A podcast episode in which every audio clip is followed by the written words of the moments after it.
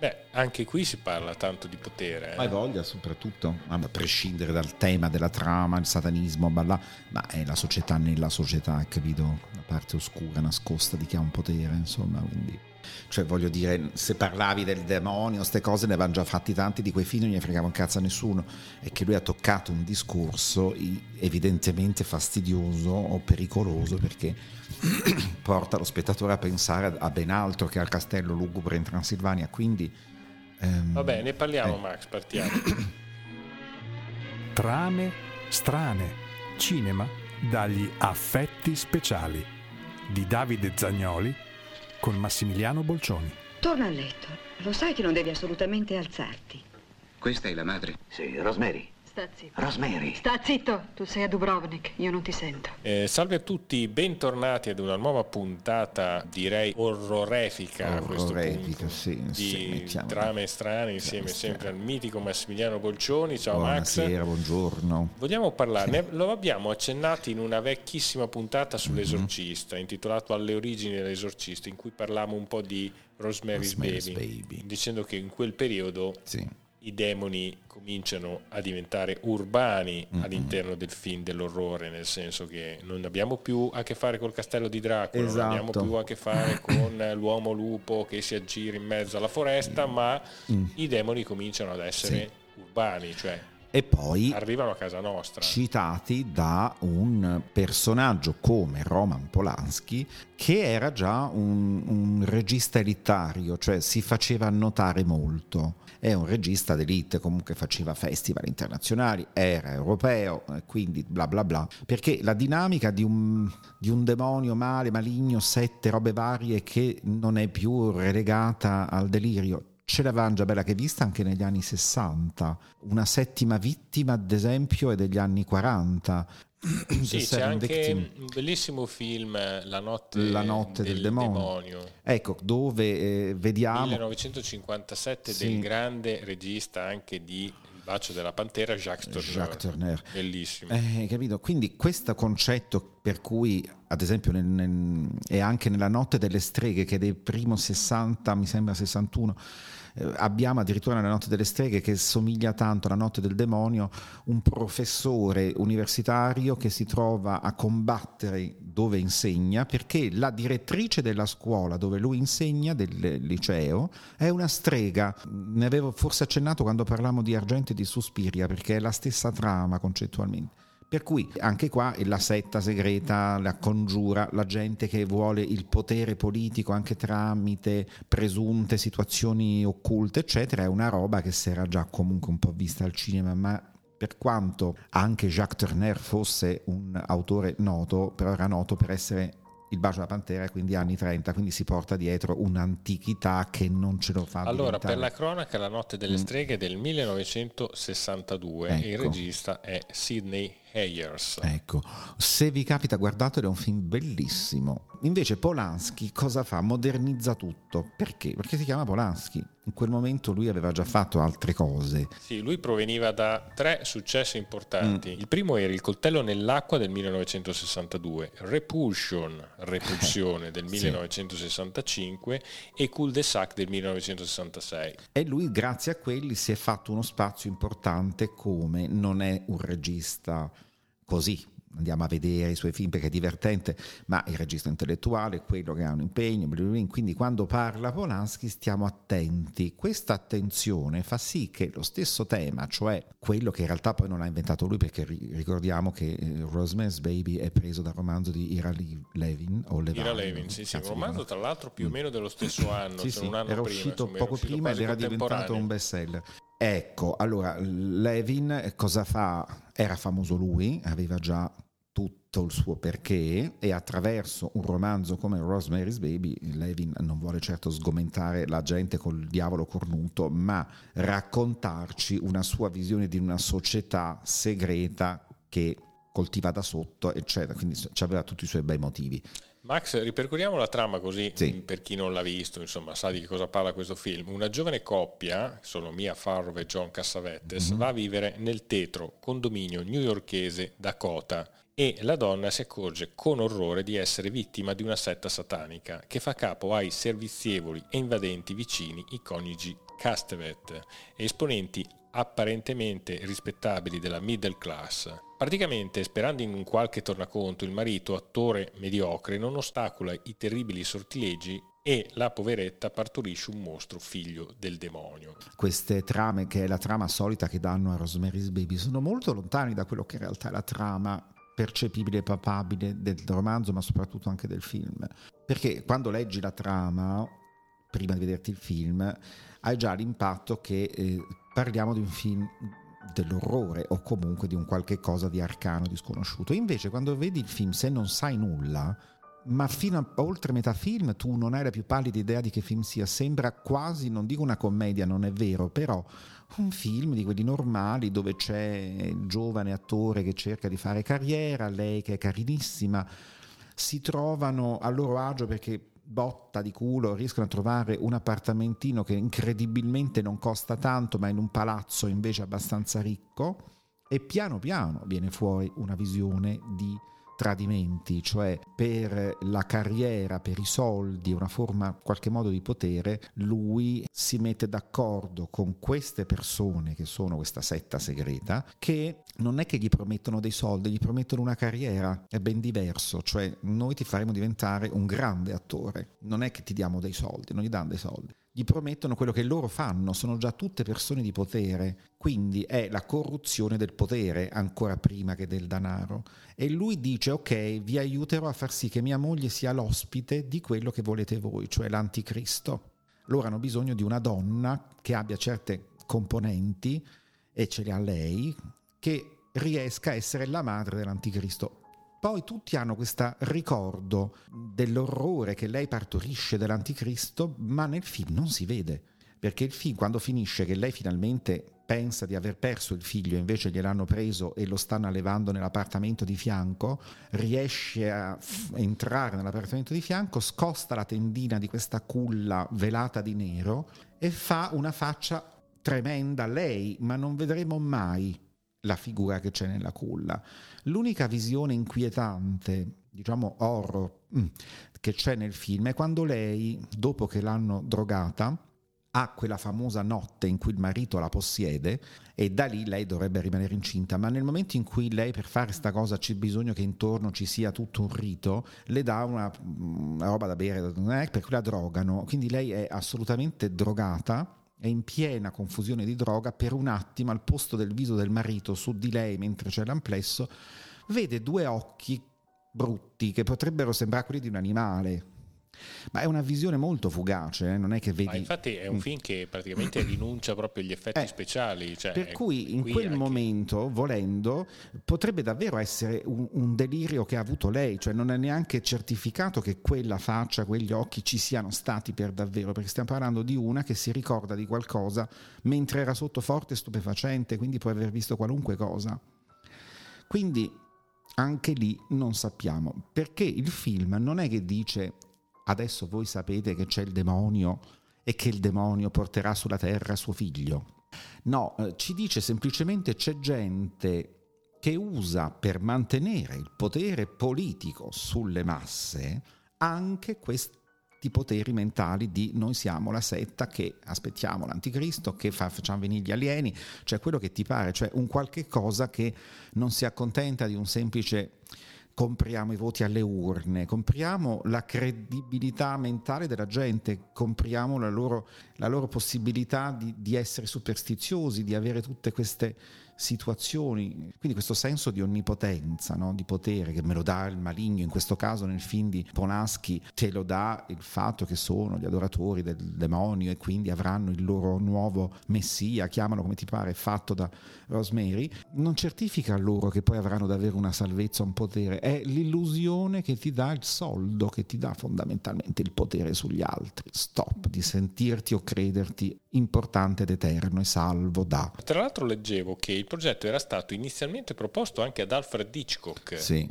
Però lui rifiutò perché si disse non interessato a questo serio, materiale. È troppo serio. Hitchcock dice che thriller gli metto, perché il thriller c'è, cioè la parte diciamo che poteva interessare a Hitchcock è la moglie che non sa niente di tutto ciò ma sospetta tramite piccole cose e piano piano avrà sempre più la certezza, e, e quello è l'unico elemento di suspense, altrimenti non ce ne sono altri, cioè i dubbi che ha lei. Eh, però non è sufficiente secondo me a far dire a un Alfred Hitchcock ne faccio un mio film, perché avrebbe tolto tutto quello che... Però Polanski mm. usa molto la lezione hitchcockiana, ma assolutamente, ma in tutti film. I suoi film, pensiamo a Rep- Repulsion e Psycho, eh. cioè capito, assolutamente visto sotto un'ottica femminile con altre visioni, ma siamo lì.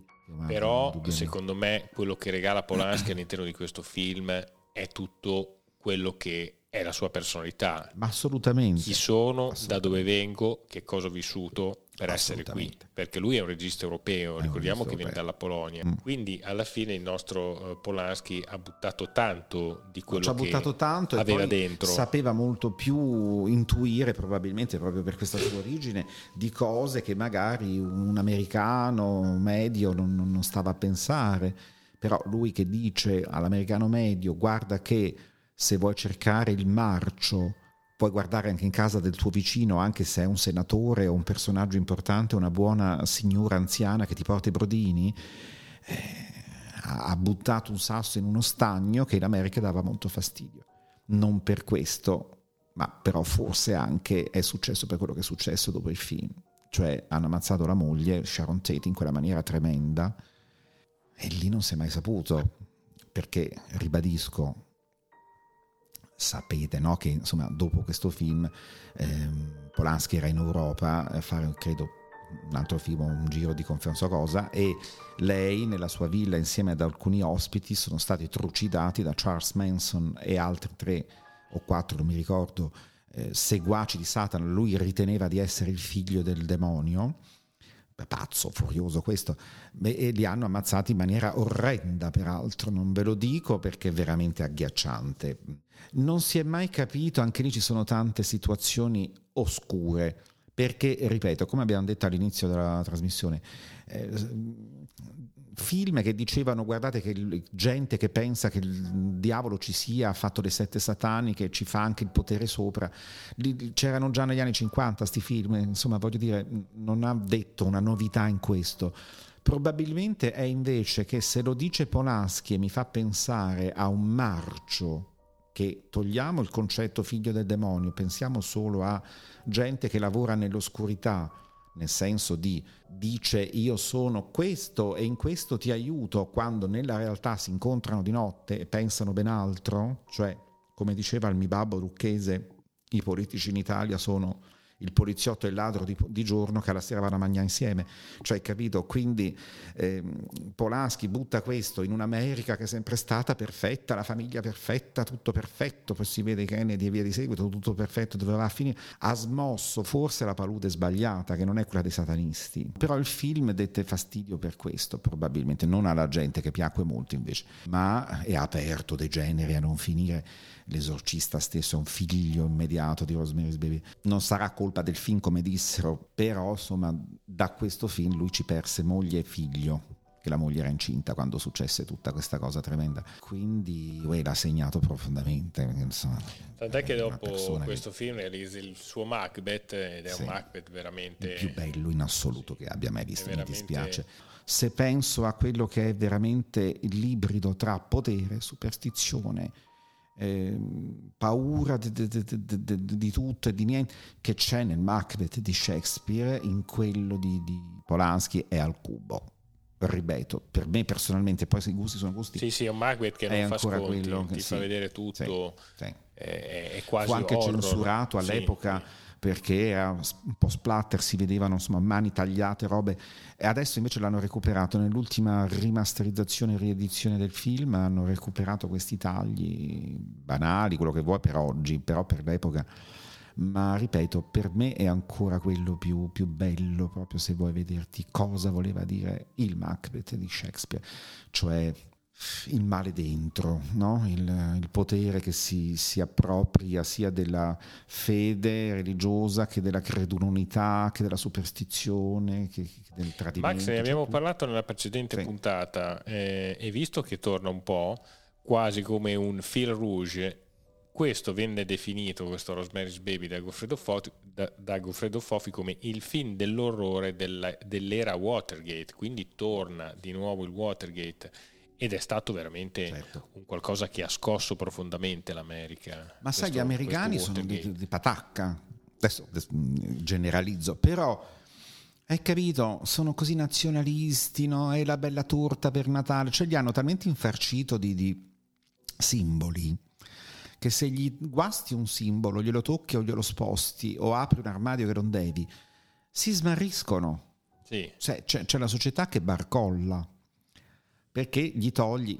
cosa che non abbiamo noi, in Italia siamo sempre stati un popolo bastardo, forse abbiamo più pelo cioè, nello stomaco, ma assolutamente, poi siamo stati conquistati quattro miliardi di volte dagli arabi, ai francesi, agli spagnoli, di siamo fatti diverse. Di tutti i sangui possibili da immaginare, quindi è una razza bastardona, cioè capito, sì, ti sgomenti ma poi cerchi sempre di sopravvivere. Invece l'americano gli tocchi il simbolino, si perde. Ma all'epoca, ragazzi, vai a toccare sta roba, cioè non c'era bisogno, per dire, di scandalizzare le platee con un Rosemary's Baby dicendo le caste che governano la, l'alta borghesia, media borghesia sono corrotte. Bastava un indovina chi viene a cena con Catherine Hepburn e Spencer Tracy, dove la figlia si porta il fidanzato di colore, per scandalizzare in America le platee. Cioè ragazzi, figuriamoci quando arrivavano sti film, cioè capito? Cioè, e sono di quell'epoca lì, siamo là un po' prima, ma cioè, allora da ricordare, Max, per questo eh, Rosemary's sì. Baby, le fantastiche musiche oh. di Krzysztof Komeda. Mamma mia, mi fanno ancora paura, ce ne sono alcune che quando le ascolto di notte mi, mi fa venire la pelle d'occhio. Beh, solamente sì. la musica dei titoli di testa, sì, poi c'è cioè, la canzoncina, sì, sì. ti proietta che dentro ha, un incubo. Anche quella credo abbia fatto da apriporta una marea di canzoncine nei film dell'orrore, e non dimentichiamo quella che più la ricorda, che è la canzoncina di Profondo Rosso, ma ricorda eh, molto anche L'uccello delle piume di cristallo, cristallo di Morricone, vabbè, che Morricone. Si ispira molto a Krzysztof sì. Komeda, secondo uh, me. Voglia. Komeda poi è uno sperimentalista fortissimo, tutte le colonne sonore che fece, a parte quelle di Polanski, erano molto belle. Non ha fatto tantissima roba, ma quelle che ha fatto sono tutte molto belle, perché sono veramente molto avanti, specie per l'epoca, insomma. Ricordiamo anche il premio Oscar alla nostra anziana e diabolica attrice, interpretata da Ruth Gordon, Gordon meravigliosa. Penso che abbia segnato sì. proprio un tipico personaggio, ma che sì, poi abbiamo anche visto e rivisto, la chiamavano sempre,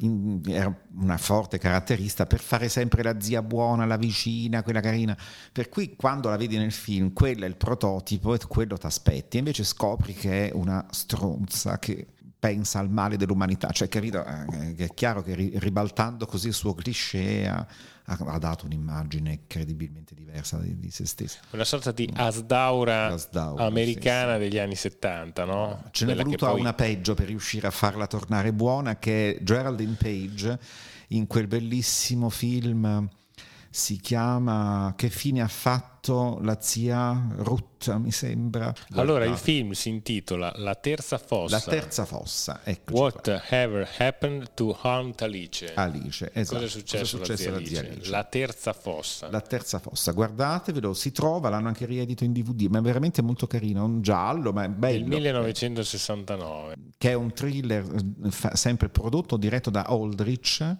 dove c'è Ruth Gordon che fa, si finge una cameriera per andare a cercare la sua cameriera che l'aveva lasciata ed era stata assunta dalla Page, che le uccide tutte queste vecchie che hanno una pensione per rubargli i soldi e le seppellisce in giardino sotto un pino nel deserto. C'è una cosa da dire, ma è stupendo il film, e la Gordon lì torna a essere la buona vittima, cioè capito? Bam. Vabbè, insomma, tornando al nostro sì. Rosemary's, Rosemary's Baby. Baby, che dire, ricordiamo anche che nel cast c'è il grande John Cassavetes, che oltre ad essere stato un regista incredibile, esatto, oltre ad essere stato un famoso attore, è diventato soprattutto un grande regista con, un suo, con una sua idea ben chiara sì. di cinema, che a modo suo ha fatto la storia. Lui si ispirava molto oh, al cinema tutto. europeo sì, beh, e faceva il suo cinema underground, eh, anzi mi sembra che insieme alla moglie, che era la Gina Rowlands, fecero La sera della prima, anche tanti testi teatrali lui li ha trasposti al cinema, eh, ha fatto dei bei film, è morto abbastanza giovane sì, insomma, ma era molto borderline anche borderline. Lui un po' come il suo beh, cinema. Ma credo che di tutto il cast di Rosemary la più borderline fosse Mia Farrow, che è diventata Rosemary's sì. Forever. In quel film anche lei è elogiatissima per questo ruolo di cretina stolida che poi in realtà boccia questo. Poi andiamo a vedere quello che ha fatto dopo, praticamente anche in valanga ha lo stesso personaggio, cioè quindi non è che si sia evoluta più di tanto, adesso si è rifatta e non si guarda. E l'abbiamo vista recentemente noi amanti appunto del cinema, quello un po' camp così,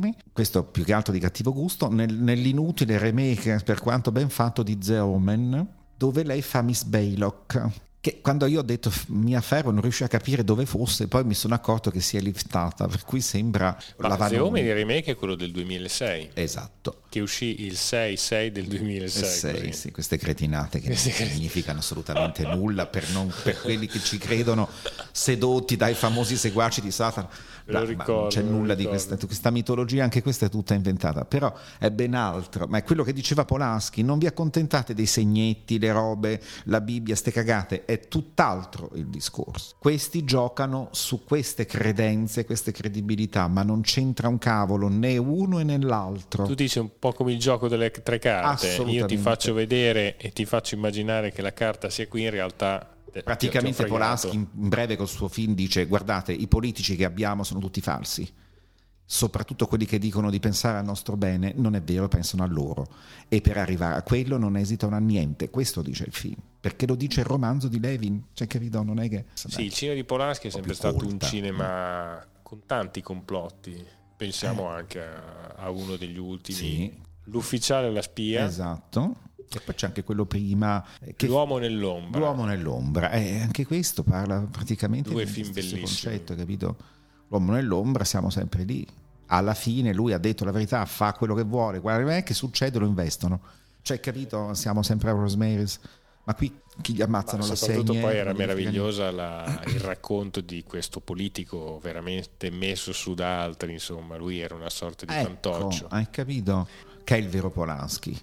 Però sai, anche a quei livelli, quando sei Polanski qua e là, devi sempre stare attento, perché quando arrivi a certe altezze te le levano. Polanski era un intellettuale per quanto sia, quindi non, non lo facevi stare zitto, comunque in qualche modo attraverso qualche media riusciva a dire la sua, quindi gli hanno costruito addosso gli scandali, come, fa, come fanno sempre. E allora il porcone con le ragazzine, allora un maniaco, allora mi ha violentata quattrocentocinquanta anni fa, e ste robe qua, gli hanno fatto un sacco di processi, l'hanno interdetto ad andare di qua o di là se non l'arrestano, come fecero con Chaplin, cioè capito? Quando comincia a dare fastidio, ma non possono appellarsi a che cosa? Uno che ha fatto Il grande dittatore, cosa gli dici? Non puoi dirgli non sei un regista valido, perché sarebbe la prova che stanno mentendo loro. E allora gli dicono ecco il violentatore di ragazzine, il pedofilo, cioè inventano. Noi italiani poi siamo esperti in scandali, andiamo avanti così dai tempi di Giulio Cesare, cioè capito. Max, ci salutiamo. Guardate Rosemary's Baby, guardate è Rosemary's. Meraviglioso anche ciao. Adesso ciao ciao. Sì, ciao. Trame strane, cinema dagli affetti speciali. Cosa ne avete fatto?